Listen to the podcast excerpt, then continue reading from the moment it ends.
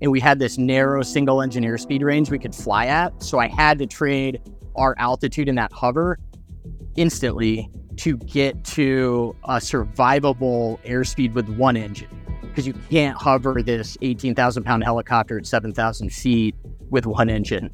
And the, the alternative was to just crash the aircraft straight into the ground and try to cushion it as we do a power assisted vertical descent. And that didn't seem like a good idea.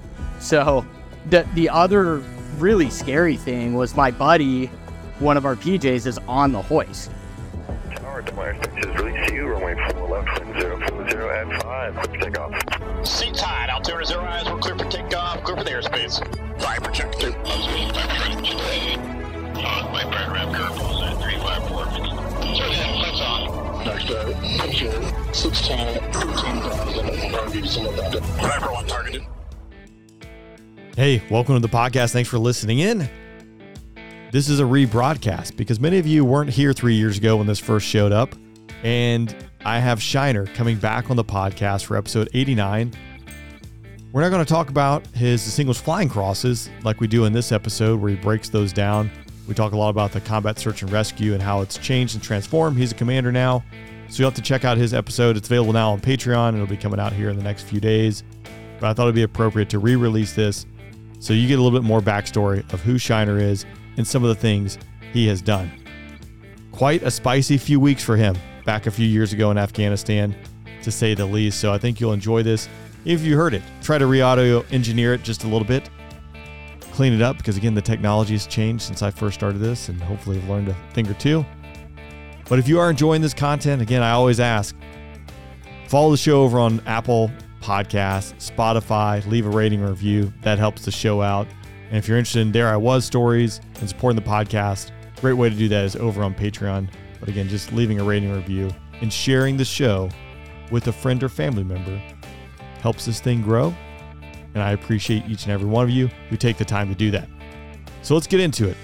This was originally a two part series, so you'll hear that in the middle. I'm just going to re release it as one episode. But we broke down both of his distinguished flying crosses that I mentioned earlier. So, with all being said, let's jump into the episode with Shiner. Well, awesome. Shiner, thanks for joining me on the podcast today. Uh, you have quite a journey and some interesting stories, which we're definitely going to dig into. Before you're rolling into the podcast, will you tell me a little bit about who you are, what you're doing today, and how you got there? Yeah, th- thanks for having me on, Rain. Uh, so, Lou Nolting, go by Shiner. I grew up Colorado, kind of on the front range there in Golden, West Denver. Knew I wanted to fly from a young age, and it was really cool at the the inaugural DIA Air Show when they opened Denver International. And as a kid, my dad took me there, and I got a ride in the original T6 and they had to stack two parachutes and the pilot had to like say yeah one pilot refused and the other one's like yeah we'll just stack parachutes for him and we did a barrel roll and it was pretty great and i was 10 and that just always stuck in my mind and so i did some research and i applied to all five service academies including merchant marine nice. and uh, a bunch of ROTCs, right and got into merchant marine and accepted that appointment. And then at the last second, got a letter from Air Force Academy saying, hey, you know, drive an hour south from Golden and join our class. So I did that. Yeah, that's awesome. Pretty cool. Yeah, quite a glove save from being around floating around the ocean for nine months. I know. I know. Well, supposedly they have uh, Navy pilot slots or Coast Guard that they never fully fill or that they have opportunities. So that was kind of my angle there but I'm pretty seasick, so it'd have been bad. That's awesome. Well, it's cool to hear that. You know, I get a mix of people. I think you and I kind of similar in that sense. Like, I got an aviation hook pretty early, really early on, and then my whole focus was like, I want to go be an Air Force pilot. But there are a lot of people who are just kind of out there floating around. They don't necessarily know they want to go out there and fly. But sounds like you're the first case where you knew. In high school, I assume your everything was kind of geared towards getting into a service academy and getting a pilot slot, right? Yeah, that's right. And I was just fortunate that I had that focus and the knowledge and the support to kind of piece that together. I got my private in high school, so it was pretty cool. I was I got my private pilot right as I kind of got my driver's license, so maybe a little after. But we I grew up rock climbing and ice climbing. We'd go scout lines in the foothills there and figure out where we wanted to climb with the plane. It was super cool. That's awesome, man. Yeah, I actually I got my pilot's license in high school as well, and I think that's pretty unique. But it's one of those things that it's not a requirement to have a pilot or yeah, your pilot's license going into the Air Force Academy or ROTC in order to get a pilot slot. But it's definitely one of those things that I think helps. And probably flying around in Colorado, that's some airmanship that you developed at a pretty young age that you can translate, I imagine, into flying HH60s, which is what you do now, right? Right. And I think that mountain flying, that lower altitude using the winds kind of hooked me and uh, pulled me in towards the low level helo tactical mindset. So I kind of knew that existed going into the academy and they'll come and land at the Terrazzo, kind of the, the center square there at USAFA, and we'll get to talk to those dudes. So I was able to see them as a cadet and be exposed to that. What was the hook that made you go like pursue a career flying HH60s and doing combat search and rescue? So at UPT, I so I'd flown private pilot. I'd never been airsick at all. And then in the T6 from like day one, I was super sick. And I worked super hard to to cope with it, but I never fully kicked it. And like half my mental energy was devoted to just uh keeping my body calm basically as far as air sickness went. And I I had this hunch that I could do kind of a hard, fun, adventurous, tactical job with with helicopters and maybe not be super sick. And I was right, and I'm super lucky that that opportunity existed. Yeah. Did you know? Did you know anything about CSAR or anything like that going through pilot training, or did you have any mentors that guided you that? Well, when I was a cadet, uh, Anaconda, so I was the first 9/11 post 9/11 class at USAFA. So 9/11 had just happened Anaconda just happened. And then the Iraq War, Iraq War kicked off in 03. Uh, Colonel Kim Campbell, I think captain at the time, flew her A10 back and came and talked to us as cadets. And that was pretty cool. And she was a, uh, I'm not sure if she was Sandy called at that time, but she was an A10 pilot and talked about the rescue mission. And then we had some of the Mackay Trophy winners from earlier in that war, MH53 guys from the 20th SOS at Herbie come out and talk to us. And I remember as a cadet in Mitchell Hall, they were hearing them talk at the staff tower, and I was just stoked. I thought it was super wild what they were doing and them interacting with the environment with brownouts and the mountains and problem solving and just like getting people out by the skin of their teeth was pretty cool.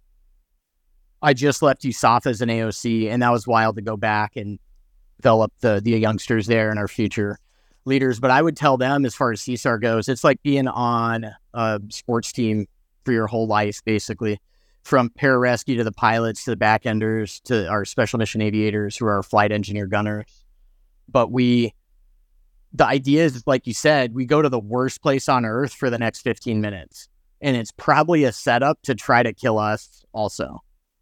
And that's a pretty wild job everybody else is leaving that place and we're trying to get there as fast as we can and we don't know much about it. And we just update our info as we approach it. And from my combat experiences i think the goal is to have enough game plans and plays in your playbook you can react and engage and try to get that survivor. And then the goal really is to have the willpower to to fight and then the ability to survive your mistakes so that you get another chance. So you just make a bunch of mistakes and survive them because you're you have enough talent and enough luck and skill and training, and then you're still alive and you get another chance and you finally pull it off. Well, it's like we can train and we can train and we can train, but the enemy always gets a vote. Right. The plan always provides first contact with the enemy. Tremendous amount of respect for for guys flying helos. You're flying down low in the dirt, and like you said, you're going to where, especially doing combat search and rescue, you're going where everyone else is trying to leave and you're this hovering target, which we're going to talk about some of your stories here in a little bit, which to me are just like amazing.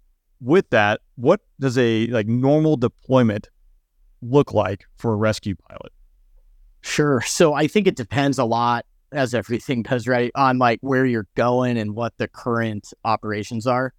Back in the surge in Afghanistan, we would have a one to two dwell or a one to one dwell. So you would be deployed four months and you'd be back maybe eight months and then you go back four months. The Army was doing a year and a half, and we would see the same Army troopers on the same deployment after we'd been back home for almost a year and they're still there. So that would humble us when we think we'd have it hard, basically. But we deploy, we at that time we'd go to Bagram and then we would pre-position and support different army missions. And what we were doing there was flying CASEVAC, casualty evacuation, but we were always holding CSAR, combat search and rescue alert. So like Rain, if you ha- if you had a sick jet and you had to get out, we were always on call to drop even a CASEVAC mission and press straight to go get you in that situation. But flying the CASEVAC, we were armed. We had typically dual 50 cals in a formation, so a two ship. And we would have Apache Rescort or Kiowa Rescort. And we would be able to go into, assume a lot of risk, go into hot LZs, troops in contact to pull folks out of really bad situations that often the dust off birds couldn't survive that low energy state in the hover what since they were unarmed, the Army dust offs, Blackhawks. That's somebody I know. So dust offs, those are unarmed. Yes. So the dust off birds traditionally have the red cross on the nose and super brave aircrew that just throw a band into the wind and go in to get dudes unarmed, following, you know, full concepts, Geneva Convention, the medical evacuation bird. I did not know that because to me that's phenomenal. I know It's super awesome. Yeah, there's no It's super brave. Yeah, there's yeah. no insurgents that's playing by the Geneva Convention. Nope. So these guys and gals going out there to do that, like hats off. I I learned something. That's phenomenal because I mean, you know, my experience again is that one year that I spent with the rescue squadron. uh all the training sorties were go fight your way in, fight your way back out. You were armed. Granted, you're still a helicopter, but you had the ability to return fire. And usually you had A10s or something like that that were providing rescort. Right. What uh man, so with that being said, were you guys integrated with the Army? I would imagine this is kind of like if you're sitting alert, they have Apaches that are sitting alert that you guys are going to launch as a formation and they're going to provide cover for you if you're going somewhere, right? occasionally, but we were Re- Air Force Rescue is a pretty cool thing because it's this cohesive team effort that's pretty organic. So we have oh, it's the triad. We have the rescue tanker, the HC 130, then we have the PJs Pararescue, and then we have the Jolly Air Crew, special mission aviators and pilots. And so we can do our mission self supporting. And then Afghanistan, in my experience at least, was pretty much a pickup game if we were a formation. We would ask for any attack weapons teams to just join us as we went in for the casualty evacuation pickups. So invariably there'd be two Apaches or an Apache and a Kiowa as a dual gun team, and we would kind of grab them as we went. And then we would make an effort pre-deployed, pre-positioned, um, with the attack weapons pilots to talk to them about their tactics and our terminology so that we could integrate a little smoother than just having never met each other and shown up. But we typically wouldn't launch together. We would uh, pick them up as we roll into the terminal area. I know it depends. Again, we're gonna we're gonna dive into the two of your sorties here, but on average, were you guys pretty busy, or was it just flying or sitting alert or doing CASEVAC? Right. So, right now, what deployments look like is we sit alert for CSAR, and we'll we can sit ground alert, airborne alert, push forward um, as required for some of the stories you guys have been talking about on the podcast recently. Uh, but back then, uh, we were getting a lot of missions, and the guys in the south in Kandahar and then in the west in Bastion, they were getting like twelve missions a day. IED blast, troops in contact, and there's there's some good podcasts on that stuff too. But they would just you know go into the zone with repeated uh, under fire actions, pull dudes out, bring them to the medical center, and come right back out. And super gruesome stuff like people trapped in minefields, hovering off, kind of the carnage from that is the only hover references they have and they can't descend below the hoist height. Like they're up at 200 feet, maybe 150 feet, because if they go lower, there's a risk they set off the IEDs with a helicopter. So you've got a PJ on the hoist, putting one foot down on the ground, like bear hugging somebody and bringing them up. Um, and so they were super busy. And then up in Bagram, my experience was that we would have very intense missions that would be usually off of an army operation. But we had less constant missions as far as like every day. But when the army decided to fight force on force, we would be first up because we were armed for that casualty evacuation. And we would just get attack weapons to cover us and our second aircraft and we go in and pull these these folks out and it's wild. And I know, like for me, it was always. I mean, I think for every aviator, knowing that you guys are out there, if you, if I'm gonna have a really bad day, uh, there's gonna be brothers in arms that are gonna come pick you up. Like, is a huge, huge factor of being able to go push forward. I'm just trying to think. Like, it's wild. My last deployment, it was so it was Operation Inherent Resolve, and that was such a new kickoff that we were flying outside of the ranges where like you guys to be able to reach us very quickly. And we actually had a Jordanian go down well inside Syria. And I think that changed a lot of like how the dynamics of places went. But that requires you guys to forward deploy to, I would say, less than your normal Air Force locations, right? Right. So we are forward of the normal Air Force locations. And post the the tragedy with the Jordanian pilot, we Air Force Rescue CSAR re-entered the uh, we, we were there, but we got a lot closer following that. Makes a big difference. Yeah, for sure. And then we're able to kind of uh, support the intensity of the strikes and be able to react quicker when those are going on when when we integrate. Yeah, no doubt. Well, I'm going to start digging into a sortie here. So this is March 29th, 2011, and you're awarded the Distinguished Flying Cross. March 29th, 2011, uh, you were alerted to an urgent evacuation request for soldiers that were critically wounded by enemy fire.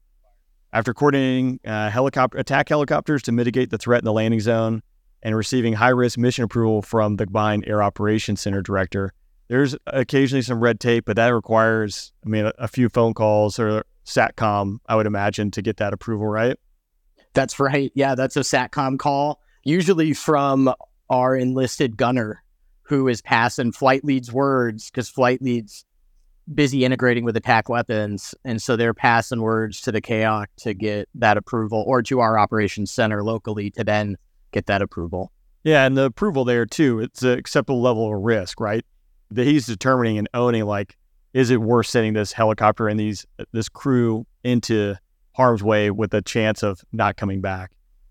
That's right, and with the consideration, this is a force on force army combat operation but their primary mission CSAR. So am I willing them to accept high risk, possibly get damaged, shot down doing that, and then not be able to support you guys in the fast jets? You always want to help out, but if you get killed or if you get damaged and have to and you go down, now it's we're rescuing four more people in addition to the four people that needed rescuing in the first place. Right. Like CSAR is unique in that all need return yeah. Whereas if you're on a strike mission and you hit your target, if it's a serious enough target, you know, some dudes might not come back and it's a mission success. But usually with the the considerations, the the full spectrum considerations for CSAR, you need everybody back or you just exponentially make the problem worse. In the CSAR world, Hilo world, do you guys use acceptable level of risk? Or do you have another I'm it's same it's same concept. Basically, hey, we're willing to accept a loss here for mission success or no losses. That's right. And and that would depend on what that operation is, right? And I think Afghanistan was very intense combat, but it was typically small arms fire up to Dishka, so 50 caliber and RPG. And if you had a, a sick jet in the zone there, you could go to a fob. There were fobs for an operating bases with fuel and ammo within 20 minutes of almost anywhere we would be. So we had a very survivable, permissive ability to escape that terminal area. Whereas if we're talking about uh, Syria area or something uh, fuller spectrum, you if you have a sick aircraft, you got to get out of there quick because you can't beat it up in the zone and trade fire like you can if if you can just go precautionary land your bird 10 minutes later and then get to the spare aircraft and then continue the mission because you have such a logistical base in Afghanistan like we did. A well established, completely different fight than from what's going on next door or what was going on Right. next door. So you skillfully flew an approach through a channelized terrain and mountainous terrain with only feet between the rotor system and the rock face. Captain Milton kept a solid 120 foot hover while preparing for a hoist extraction. So for me, all that sounds terrible. Spinning blades of death, hit it from your head right next to a rock wall. I would imagine the higher you are, the tougher it is for the hover and dropping it. Is that true or not? That's true. There, there's more power required. So aerodynamically, it's costs more to keep that helicopter stable at that height. There's no ground effect, and you're trying to hit this basically loose cable, like a, a super long climbing rope, and get it possibly onto a roof or onto a boulder in the mountains, and, and grab a dude who's wounded or trapped down there and pull him out. So you have to be pretty accurate with it. So at that point, the pilots, we have hover cues that we can use when we're that high and we don't have good outside references or it's really dark over the water. And we have acceleration velocity cues we can center on themselves and hover heads in on the FLIR image, uh, kind of like a HUD tape for you guys, but a heads down display for us. And then the FE, the flight engineer, is just calling us right to back one. And they're basically flying the aircraft with their voice and they're looking at 90 degrees to our orientation so their right is forward to them, but they have to say right for us. And uh, super crew intensive. Calm voices matter a lot. Pilot not flying, helping out the the pilot who's flying, and everybody's voice just keeping the next one calmer and getting the job done with a lot of precision with that hover work. So there a lot happens between the time I just said, "Hey, you got alerted," to the fact that you're 120 feet over the area and getting ready to do a hoist extraction. What is the process from getting alerted? Is it just, "Hey, here's the grids and go," and then a JTAC frequency, or are you talking to C2? How does it? How do you get to that spot where you're hovering? So we had pre-positioned to a fob called Joyce near Asadabad, and we were literally one mountain ridge from this battle, and we could just hear it as it intensified. And then when the Army howitzer, the 105, started going off with its GPS guided uh, 105, we knew like our missions were coming basically. And this was this operation was Strong Eagle 2, and the 82nd Airborne infilled 600 troopers with Chinook lifts into a mountain valley, and they patrolled both sides down and into a Taliban stronghold and fought their way through it. And we, I think we had like 12 missions in the first day, picking up dudes with broken ankles, gunshot wounds, and making sure that those troops on the ground could continue to maneuver and not just stay in place and support the wounded soldier. And so those were our night missions. I was the co pilot on Chalk 2, and this is my second deployment. And we had a, a team where I was with a pilot, um, good friend who had flown Huey's his first assignment and then had switched to Pave Hawk. So he's an experienced aviator. And this was his first deployment as a uh, aircraft commander or a mission pilot. And I was trying to just support him and help him with whatever he needed. And as we're going into the zone, he he asks, "Hey, do you want to fly this approach?" And it was the first approach I was going to fly for our team, basically in the zone. I was like, "Sure, yeah, I'll take it. I'm feeling good." And as we roll in, we had waited to get Apaches, and they were rearming. I think it was a Kiowa also, and so they'd rearmed, and we'd waited in with these Cat Alphas, these super wounded uh, 82nd Airborne troopers, to roll in to support them. And as we roll in, there's a JTAC on the freak. And as we roll into the valley, flight lead, all of his flares jettison off the aircraft. And it was some electrical glitch. And they just auto jettisoned. And the JTAC starts saying, Hey, lead just had a missile shot or shot down or something. And uh and we're just like in chalk two, like uh almost laughing, like, what is happening? And did you hit the jettison switch? And they're like, no, we didn't. And that was a go no go for us for manpad threats.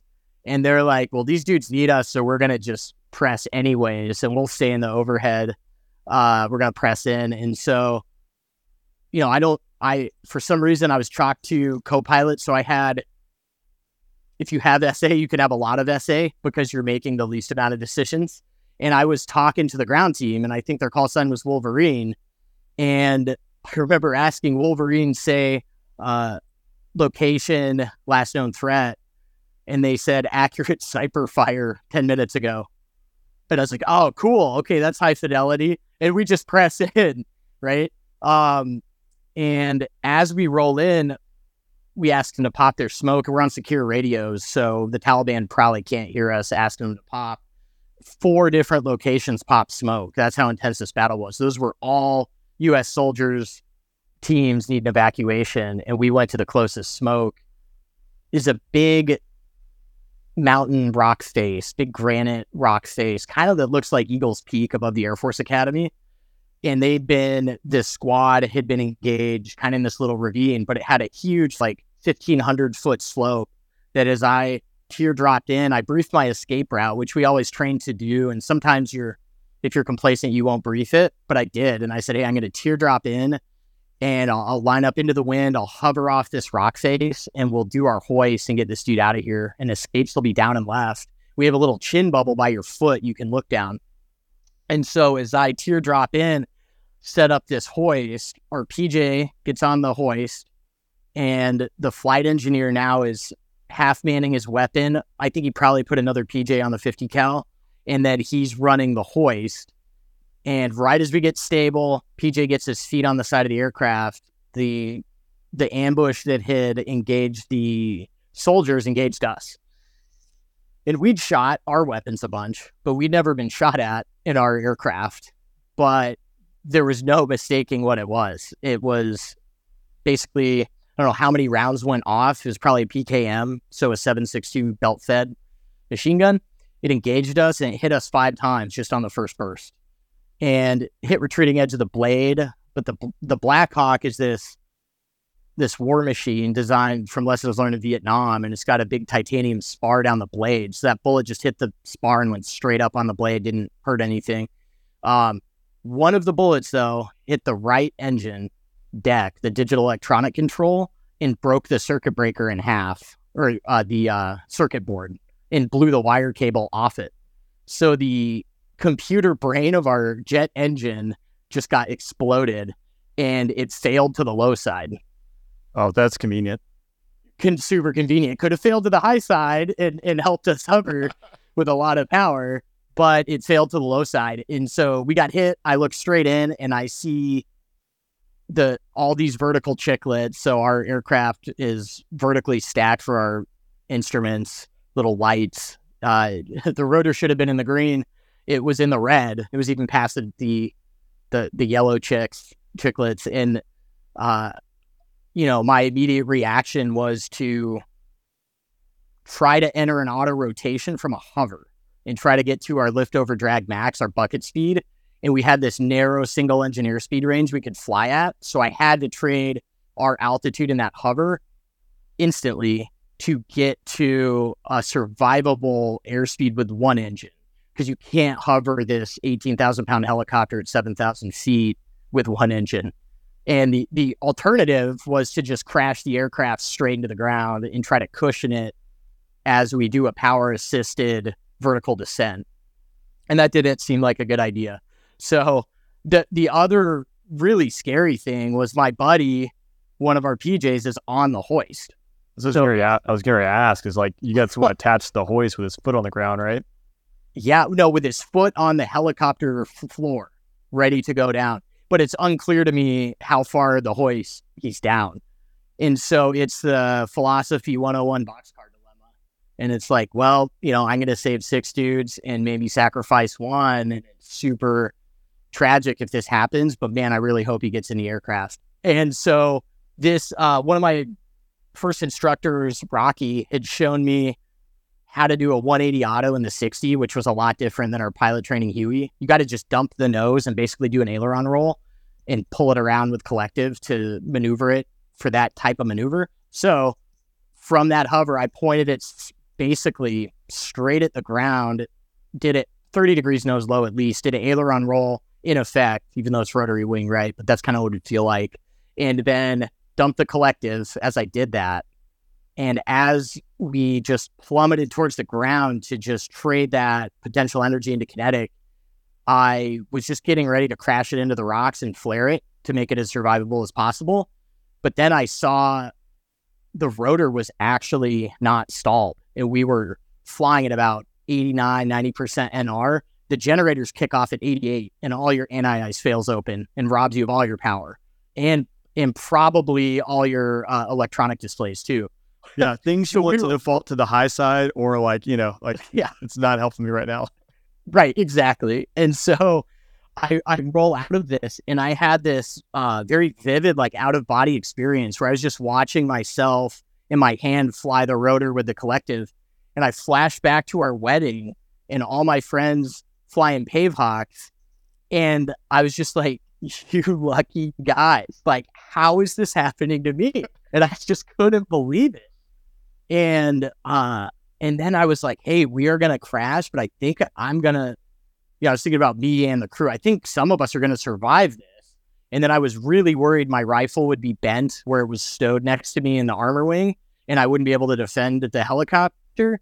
And then we just kept flying. And we we come around the corner and the pilot, the the my buddy uh mission pilot takes the controls and I was lining up to roll us into a poppy field and basically crash land us because my SA was just zero. And he takes the controls, and I was like, at first, a little like, hey, let me finish this, man. But then he took them and said, hey, we're still flying. And I was like, oh, yeah, we're still flying. And he's, I said, what happened? And he says, our engine shot out. And I, that, that was like horrifying to hear that, even though it already happened and we'd survived it. And then I asked, hey, is, hey, is Yuri still alive? Is our PJ still there? And they're like, yeah, dude, he jumped in right as it happened. And for our whole crew, that's just incredible luck. And it was pretty amazing to get the crew out of that situation all in one piece. And so then we had what you call, right, like a non dash one EP. Like there's nothing that describes the indications we were seeing. Yep. But we had battle damage, you know, fire fod frozen battle damage, shut that engine down. And then really good um, flight leadership from my mission pilot now says, hey, let's take it to the runway at Jalalabad and we'll roll this on. And uh, like an airplane, kind of like the uh, Chinook pilot was talking about from the forest fires. Helicopters are another world to me, but like a roll on landing, and then it makes sense if you're underpowered. You obviously don't like you're going to require more power to hover and sit at Right. But roll on landing makes sense. Roll on landings make sense to me. But you know, I know Right. helicopters do that too. Yeah, yeah. So we we can do a roll on landing. It's a tail dragger in the Black Hawk or the Pave Hawk, and then you can aero brake it super effectively. Um, but I, in my mind, my SA was still rebuilding, and I was like, well, you know, we can kind of like do a single engine approach to a spot into a fob, or roll it on onto a road in front of the fob and brave the landmines and try to get picked up by a team. And then he's like, "We'll just take it to a runway." I was like, "Oh, that's a way better idea." I like this, but it's fun. I mean, you get wrap, obviously you wrapped up in the moment, and having a crew is super helpful, right? Because there can be hopefully different bits of information. Someone else is building their SA while yours is dump singularly focused on just initial survival of this this event. So it's kind of nice to have two people in there, assuming the person's not an SA drain. Right. No, it was it saved our lives. We had two pilots, two special mission aviators, and then two or three PJs. And I remember the PJs telling me they said the only call we got out of the aircraft too was contact, contact, contact from one of the PJs. Flight lead heard us and was like, "Why are they flying down the valley?" Because it's so hard daytime to see point of origin. Uh, you have to literally be staring as it as they shoot at you, or you can't catch it. And so they bravely followed us, expecting to maybe flame out and have to auto rotate coming into Jalalabad to be our chase ship. And we tried to get some Apaches to follow us, but they were busy just slaying people up in the mountain there and were pretty focused on that. And so we self supported our own escape. And then we flew down the Konar River at, at about, you know, 75 feet, talking through how we do a low altitude auto if we took a kite or more battle damage or birds into the good engine, trying to like land on a sandbar or the beach or something and defend ourselves till a MRAP could get to us. But we got to Jalalabad there. But back to the PJs, they said, hey, when we first got hit, we're pretty sure we were going to die. Then we were pretty sure we were going to live. Then flying down the river, when you started talking about us like swimming out of the helicopter, if we had to auto it, we were pretty sure we were going to die again. It's a roller coaster of emotions.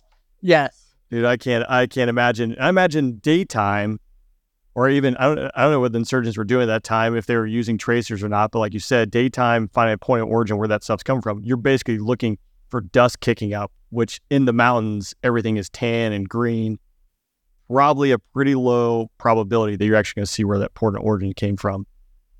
It's even surprisingly low probability. Even if you know all that, you think, hey, I'm in a helicopter in the overhead. I'm looking at my dude, the your chalk two or your flight lead. I know I can see if they get engaged.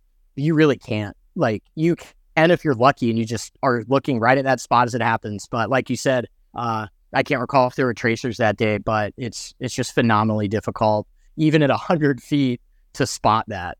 Let alone in a fast jet, spotting that. Yeah, no, I mean, there's no way you unless you have tracer rounds, and obviously there's gonna be bigger stuff shooting at faster jets. But nighttime with the targeting pod, best case scenario, you're gonna see a hot spot, maybe looking out with like NVGs. If they're shooting tracers or something like that, you'd be able to pick it up. But nothing of use, especially in that terrain with you know steep mountains and things like that. In the fast jet, you're not going to have total view the entire time as you're up there in the orbit. So, right, completely, completely different world. And to me, it's phenomenal uh, what you guys do because you're you're risking it going in there, definitely hanging it out and in the hover and just a sitting target. And I can imagine every insurgent in the world would love it nothing more than to shoot down a U.S. helicopter or any helicopter for that matter.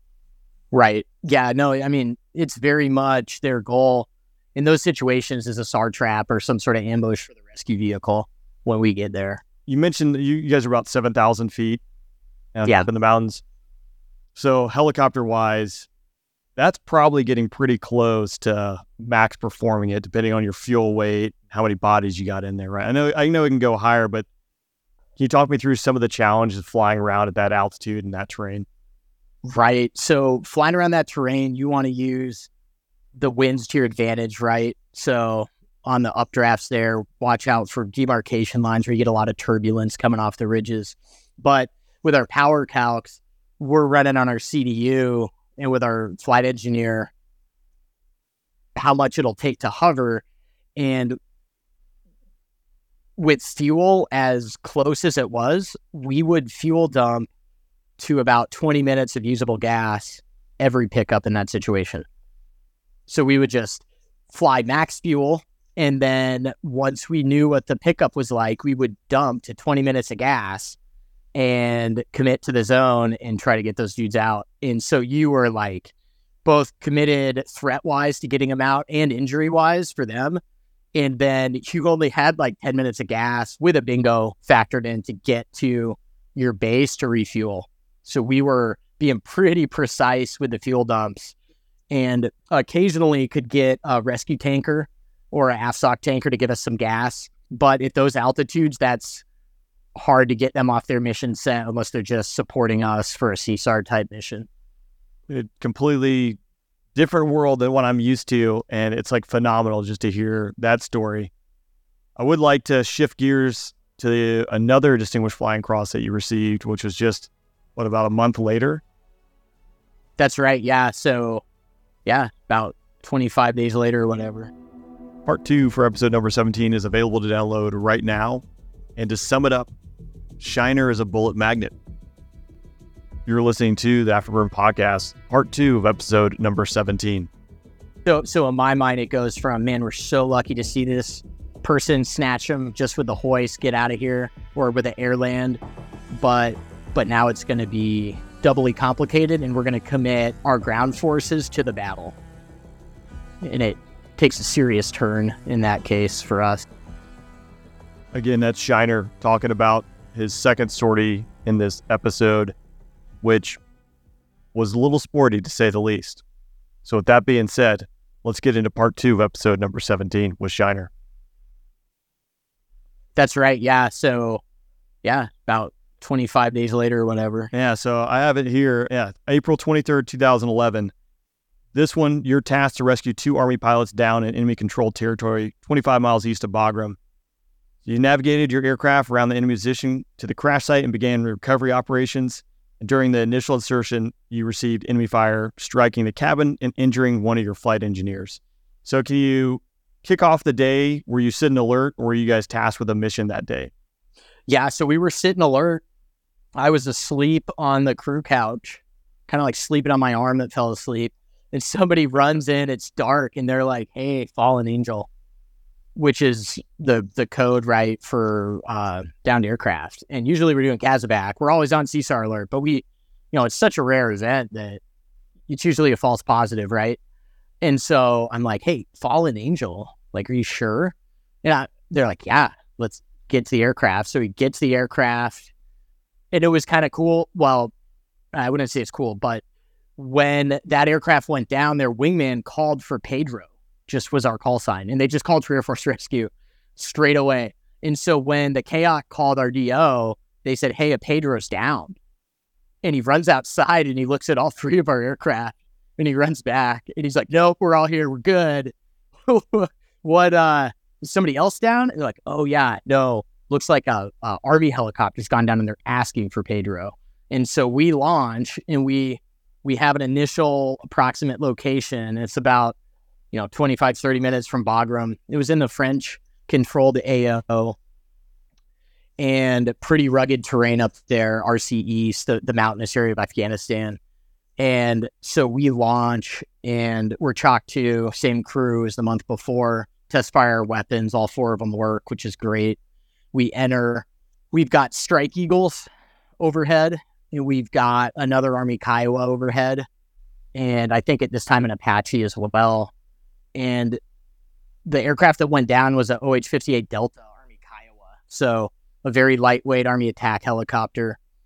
And they were flying a familiarization flight of the local area. So they were a mixed crew and they took a one in a thousand shot off a, off a ridge. And pilot flew it well enough to save the co pilot's life as they crashed. Pilots killed in the crash. And so the co egresses can't get the pilot out and then decides to basically defend the aircraft with his M4, but he's got a broken back and a fractured jaw. And he climbs 500 vertical feet and then does an overwatch of the, the downed aircraft with his weapon and is getting on the radio. And as we turn the corner, basically, NVGs, we see his strobe going off and hear the Apache talking to us, see him lasing him. And I mean, to me at that point in time, it's just like a movie. I was like, this is amazing. We're so lucky we see the survivor. We're going to commit right away to get him out. Because the fear is, you know, you can't talk to the survivor, you can't find him. And, or you see him and then you can't see him. But in this case, we see him, IR strobe, lead goes in and realizes at this point that that survivor is separated from the aircraft. And you never want to split your forces, typically, in this case, our ground team of, of pararescue. But we did not think it was like vertically separated by such rugged terrain. And so they stayed in the zone with the co pilot, and we then were, were spun in as chalk two to the crash site. There's obviously confusion that's going on, and there's some things you're overcoming, just like there's survivors up the hill and the crash site's 500 meters away, right? How did you guys navigate and like narrow that down? Is it purely like you're seeing his strobe and like how do you know that's him versus like an enemy strobe? Yeah, so that's a great question. And this is if you have an on scene commander, basically a wingman who can keep chain of custody visually, that's basically what happened here. In that Apache, uh, secure radios with us was just certain that was the co-pilot or one of the pilots, right? And uh, we were integrated with that Apache at that point, so we just used that person as the on-scene commander, chain of custody since the crash, and we're very confident that that was not a spoofer or a, a SAR trap to get that pilot with the IR strobe out. So we're very confident that that was that person. And then as they're trying to hoist him up, you start hearing, hey, trapped in the wreckage, trapped in the wreckage. And we shift. Oh, got it. Okay. So it's going to be probably have to put in both our pararescue teams. That We have some power tools that they can use to get dudes out of uh, armor or an aircraft. And so we're we're kind of expecting. So so in my mind, it goes from man, we're so lucky to see this person snatch him just with the hoist, get out of here, or with the air land. But but now it's going to be doubly complicated, and we're going to commit our ground forces to the battle. And it takes a serious turn in that case for us. So for you guys, you're putting down by the crash site right then and dropping the PJs off so they can work. Is my, am I understanding that correctly? Right. So at this point in time, flight lead infilled their combat rescue officer and their two pararescuemen via hoist to the co-pilot and directed us to spin to the zone to the crash site. And then our pararescue is going to overland, move, and link up. And so at that point in time, it's just getting to be dawn, but it's still dark. And for some reason, I look down and I see the rotor system in the crashed Kiowa. And I'm the only crew member that sees it. And so I take the controls spin into the zone there, and it's super rugged terrain with the hill to one side. The hoist is on the outside of the terrain, so we have to be even higher for that angle to work. And we do like a 150 foot hoist to get our two PJs into the zone there. And right as we infill our two PJs, we took very effective sniper fire. It went straight through the floor and through our flight engineer's leg. And he just calls FE hit as we react to that fire and lay some suppressing fire down from the other side and go around. And at that point, I'm taking off into the rising sun with PNVGs on. So four goggled NVGs staring into the sun with a crew member wounded. I'm blind on flight lead and somebody else wires. And there's these big gondola cables strung across the valley that they would uh, transfer stuff across this pretty rugged river. And I couldn't even see him. And I just was telling lead, hey, I'm blind. I don't want to hit you. We took fire. Crew members wounded. Trying not to hit these wires. And I'm staring at the sun on night vision goggles that I'm trying to slap off my helmet. So I I can uh, uh, see basically. Uh, flight lead says, hey, we're saddled off you. We're not going to hit you. Just keep flying. And we'd had a good friend, a pilot wounded who had been flown back, and there were some good lessons learned from that. And we had talked about if a crew member was wounded, kind of what to do if the mission permitted. And this is, you know, per that space and time in Afghanistan conditions and all that support assets. But my friend kind of had this joke. He's like, well, if it's CSAR, if you can take out the the combat in the search and just do the rescue, and they're a crew member, it's pretty simple. You just fly them straight to the hospital. Right. And so that's where we were at. And uh, me, me and Phil, my uh, the pilot, we agreed, hey, yeah, we're gonna fly him straight to the hospital. So we go straight to Bagram. They send around an F fifteen and a C seventeen and let us land straight to the medical station. And the only time uh, after 50 drop offs there, maybe 100, I don't know, uh, that the we weren't met by medical staff. So classic classic. Me and the PJ, or sorry, me, our PJs are on the ground, right? So our gunner is treating our flight engineer. Our flight engineer probably weighs 300 pounds with his gear. So my gunner and I pick him up and we have to run him 50 to 100 meters up into the ER. And a Marine Prowler pilot wakes up out of his tent and runs over to help us in his underwear. So three of us are carrying Jim up, trying not to hurt him. Super brave dude, and he's he's gutting through it and we get to this padlock at the gate at the hospital. And I'm like, I don't know the code. The PJs know the code. I don't know the code. And I look at my M9 on my desk and I'm like, well, I could try to shoot the lock open. and I'm like, that's probably a terrible idea. Right as nurses show up um, and open the gate for us. So thank God I didn't have to solve that problem. and send the base into lockdown. Yeah, exactly. With a maniac pilot trying to charge the hospital. Uh, so then we drop our flight engineer off the hospital. I run back, I'm strapping in, and my our gunner's still in the the hospital. I'm like, oh no, and we're we're covered in blood from from our flight engineer. So I run back in, and they're trying to cut his vest and flight suit off. And I run in, and it's an operating room, um, with a, a army surgeon, and she's trying to cut his vest off. And I'm like, uh, "Hey, Gonzo, are you wounded?" And he says, "No." I'm like, "Okay, come with me then." It's time to go. And and I'm yelling, and the surgeon, she's a colonel, looks at me and she's like, "Do not raise your voice in my operating room." And I- I'm like, "Yes, ma'am." And uh, sorry, ma'am. And I grab my gunner and we run back to the helicopter. And they worked hard to save our our FC's life. And then we had fantastic leadership this whole mission. And they say, "Hey, fly without your flight engineer, do a battle damage check, and then come pick up a spare and get back to the fight." So I grabbed this Chinook maintenance crew as the the rest of our crew is hot gassing. And I grabbed these dudes and I'm like, hey, come with me and count the bullet holes in my aircraft and tell me how many you get. Count them independently and let's see if we get the same number. And so um, there had been blood sprayed on the tail through one of the holes in the floor. It was super gruesome, bunch of bullet holes. We we compare them.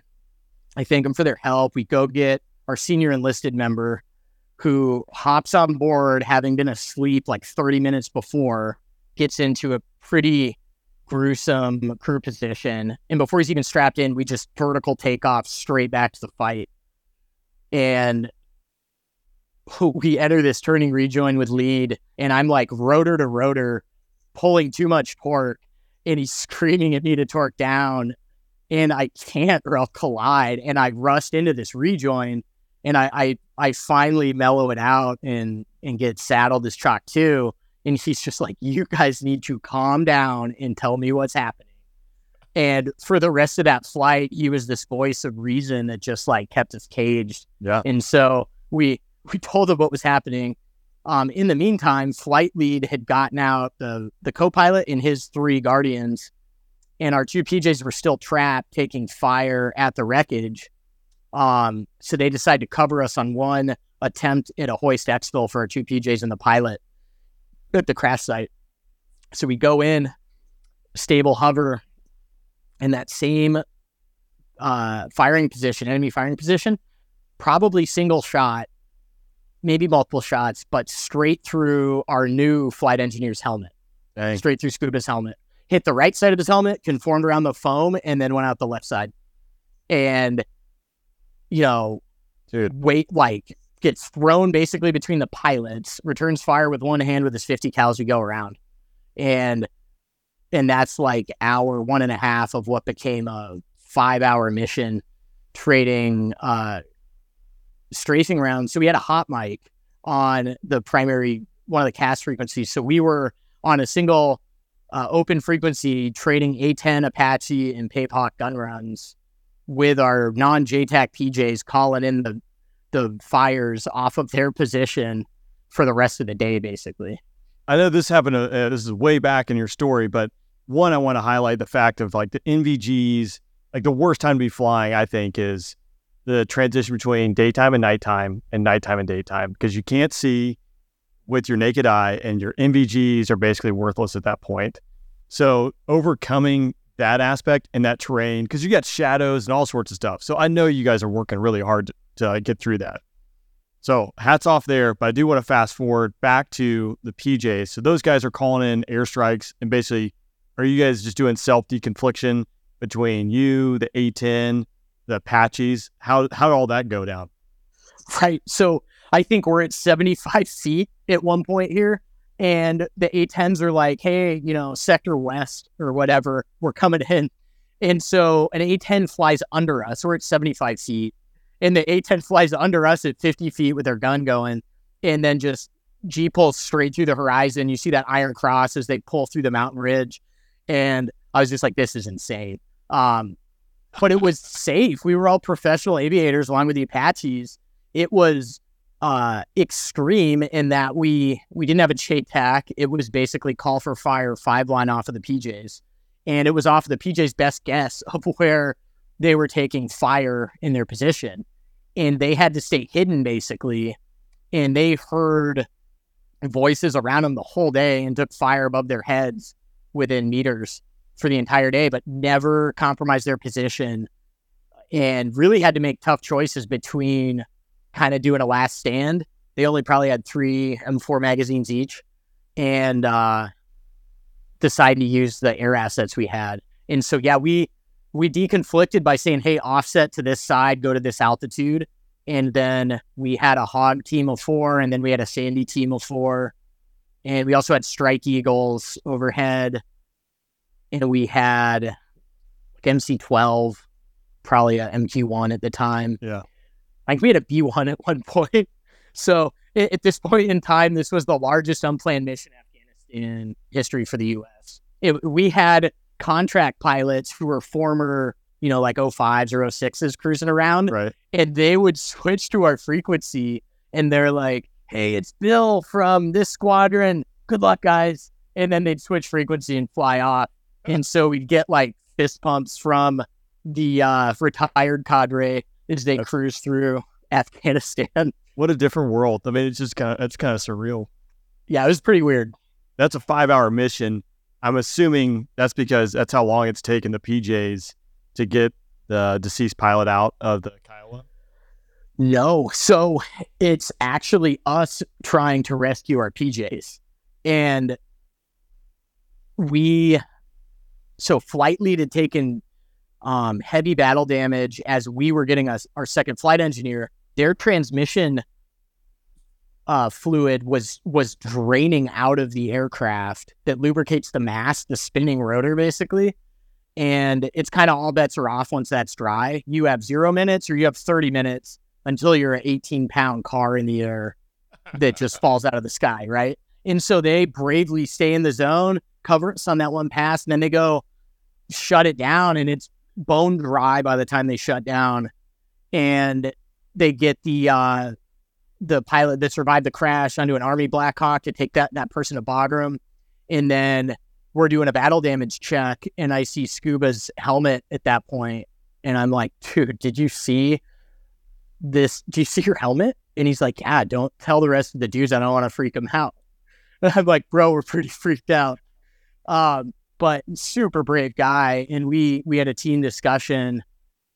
Uh, our flight engineers, we got all the PJ team from Bagram now to this French fob. And this this French dude runs up as we're having the conversation with a bunch of pastries. And he's like, They are French, they are good, enjoy them. And we're like, Thanks, bro. Um, it, we have this conversation and we're all like, yeah, let's get an Apache as a wingman and let's go back in. And so we start back up, and now our flight lead is waiting to get uh, a ride back to Bagram to get the spare aircraft to come back out. And the maintenance crews, who are amazing, are getting that beast ready to fly with good ammo loaded and all that. So, at any rate, there's an Army 06 now and an Apache overhead, and and we ask him, "Hey, can you be our wingman for this these passes?" And he says, "Yeah, absolutely." So we go in and we get shot out of the zone again. Uh, we're five miles from the PJs, and we take fire through the floor. And Phil and I look at each other and just shake our heads, like this whole village is trying to kill us. And the gunner is like, "Hey guys, that just went through my knee pad and into the ceiling, but I'm okay." We're like, "All right, bro." Um, and then, uh, like, we just start circling, waiting for the Apaches and the A10s to uh, make it more permissive. And everybody's exhausted at this point, And I kind of like wake up out of this daze and start jinking the aircraft, expecting some sort of missile to come at us, get to this ridge line. And we're like, hey, we got to recage. We're getting tired. Um, and at this point, we get gas again, and Army Quick Reaction Force super heroically gets infilled across the river as a blocking force to basically sacrifice themselves to get our PJs out of there. And so they infill this multiple soldier team who had had zero crew rest from their last Quick Reaction Force mission. Those Blackhawks take RPG shots, and two of those troopers are wounded within the first like five minutes of them being on the riverside of this village. And one of the dudes is killed, the other is shot through the chest. And so now we keep talking to our guardian. So our two PJs keep saying, Hey, man, we're going to get you out of here. You dudes are okay right now. You're not wounded. We got to get these army guys out. and then we'll come get you. And we have the rest of the PJ team in the back of our aircraft now. And for some reason, again, I see this VS 17 panel take the controls. So this bright orange fabric, basically. We we come into a hover in this head high elephant grass next to all these Adobe or Calot windows that are just dark now because it's daytime and there's no lights on inside. And there had been uh, intercepted chatter that like, and we saw all the civilians leave the village during part of this battle. Yeah, perfect. So, like, spot. Right. And all the civilians had just like marched out of the village with their kids, which was, I mean, good that that the villagers had left and these dudes were still trying to kill us. We're just trying to get our PJs out at this point. Um, so I pedal turn. I see the army dudes running through the elephant grass towards us with the wounded trooper. And then off the nose, I see at least five muzzle flashes, basically point blank straight into our face.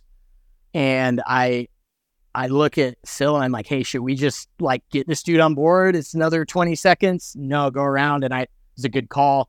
Effective fire straight into her face. So we pedal turn, put the left gun on it, and uh, hit it with our our cocktail of 50 cal bullets, one of which is an exploding round. And we're sawing, you know, walls in half in this tree as we go around. And I droop the rotor. I pull a ton of power, and you get a low rotor horn in your helmet. Pilot says, "Hey, low rotor." and I don't respond with a little collective out because I'm still just max performing it. So he checks the rotor by just pushing down on the collective. And I have this flood of relief that, hey, he's flying. And then I, I look over and he's not flying. He was just being a bro and checking the rotor. So I grab the controls again. The SE yells wires off the nose, and there are huge gondola cables like 10 feet off the probe. And I pull in more power, droop the rotor again, dump it over the wires with the cyclic. So I rob the rotor of all energy, and we're now in the elephant grass, flying out with our gun, engaging, and somehow survive that just outrageous engagement. Get into the overhead in flight lead, super brave, great combat leadership. It's just like, hey, you guys have had a rough day. And he's on his second aircraft by this point. He's like, we're gonna go into the zone now for our for the pickup and I look at Phil and I I had never been so grateful to anybody in my life. And I'm like, wow, we might survive today. And then he calls offset, which is our most dangerous, like protecting position is track two, where we hover off him. And I was like, oh no. Like you, I, I guess you go into like a low hover, like just like Yes. yeah. So I'm like, oh no, it's even worse. Um, we're gonna be this But- flag. yeah, right. But it was this uh date uh exposing tactic, but it was really brilliant because we just he had this uh play call deep in his mind as an audible and he just effectively used it. And so we roll in and we have an Apache offset hover on us. So it's lead, then like we're in a hundred foot hover off him with our gun on the threat, Apache above us with their 30 millimeter on the threat. And the second Apache does this perfect perch, like a chandelle, right as lead gets zero energy, and the whole village engages us. And so that Apache perching does a return to target and fires a bunch of rockets between R two aircraft and a hover. And we're all just engaging. All the PJs are shooting their M4s. And it's just wild. One one of the PJs is a good friend at this point in time told me everybody was just Winchestering all their ammo. And he's like, wait a second, we don't have the Stokes litter prep for the survivor. And so he did like his primary job, which is to like make sure we can get the survivor. Just everybody else is just unloading on the threat. And just tremendous bravery from, you know, like 18 of us from our rescue team. And then, you know, the Apaches and the Sandys and the Hogs and all those dudes too. And our PJs for just being brave and selfless and not uh you know just being like yeah get those dudes first and then come get us. We're gonna stay concealed and keep calling gun runs. And so then they fire a hellfire off an apache and that quiets it down enough. You could feel that in your chest. We offset three miles for that shot. We offset and then we're able to lead was able to get out the army dude on that pass and then Phil, my pilot, had a really brilliant idea and just took a tailwind because we were really low on gas, so we had hover power, so we could accept that, and hovered with the ro- the hoist into the terrain, so the angle was smaller and we could be lower, and got our two PJs out. And as we spun in, the, the hoist wasn't working, and we were just like, "Oh my god! Like you got to be kidding me!" Uh, one of the converters had been shot out, and so we had to go to backup mode on the hoist, and that a normal hoist is pretty speedy backup mode hoist is painfully slow, especially when you're hovering, yeah, in this super hot combat environment for the past five hours. Yeah, and And- default, it defaults to the slow speed. right, it defaults to the slow speed. And our PJs put on the deceased pilot to recover him first and send him up solo and then come up together. And uh and we blazed out of there back to Bagram. Um landed did the correct procedures to um reconstitute the deceased pilot and then got to the squadron. And when we landed, you know, we had fighter dudes from the that side of the base, the attack weapons guys who had been flying with us, and we all just all the maintainers, all our spare air crew, we just pretty surreal moment, pretty amazing moment to see all your buddies just like giving you a pat on the back, happy you're alive, you're happy you're alive, glad you were able to get some dudes out of there. Um, and then you look at your aircraft, and two are totally unflyable, and you're still on CSAR alert. And so we had the spare aircraft that had somehow not been damaged as our basically our aircraft that we were going to take Apaches or fighters as our escort if we had a CSAR. And then we came off Kazovac alert for like two weeks or something. Repair the helicopters, or did they have to bring they had to bring new ones in? No, uh, our maintenance dudes are champs, and our gun troops had done a great job with our GAU 18s, our 50 cals. We shot six weapons for you know five hours basically, and none of them had any malfunctions. That's inc- that's incredible. I agree. Yeah, totally amazing. And the sheet metal folks got to work and just started patching these beasts up. They replaced the transmission fluid and the generator that it had drained it out of. And the the other one and one of our the the other shift flew that knack from the French FOB to Bagram. And they told them, yeah, just don't touch the tail rotor pedals. Would you fly this back? It's so you, you can kind of fly Blackhawk that way. And so he very gingerly got it back to base and our maintenance dudes just did a Herculean feat and got these things ready to go to combat again. You, there's something about being down low and dirty in the mess that obviously makes it really real because it is real. Yeah, it's it's intense. Well, Shiner, again, I really appreciate you sharing these stories with me. I always like to ask my guests at the end, like if you found 15 year old Shiner on the streets and traveled back in time, is there anything you would tell him to do differently or, or change anything? Man, I would just tell him to like ski as much as humanly possible. I love it. I love it. Uh, I I think uh, one thing I have learned just through like we I got really good development from our flight leads and instructor pilots from all the way from UPT through Pave Hawk training, and like just seeing their maturity. And I think I'd tell young Shiner like, hey man, like the most emotionally satisfying response to like initially frustrating things is almost always the wrong answer. So like take that deep breath, give them the benefit of the doubt and just like keep calm and carry on, right? And that's the best thing I've learned from rescue. I think that, you know, trying to get after it as a youth, I could have benefited from. Sage advice. I wholeheartedly agree. Well, Shiner, thanks again for joining me on the podcast. People are really going to enjoy these stories. I appreciate your time and everything you do. Thanks, man. See ya. See ya. Thanks for listening today. I hope you enjoyed today's podcast. Again, wherever you're listening, hit subscribe. And if you can, leave me a rating and review over on iTunes. That definitely helps out. Until next time, don't bring it weak.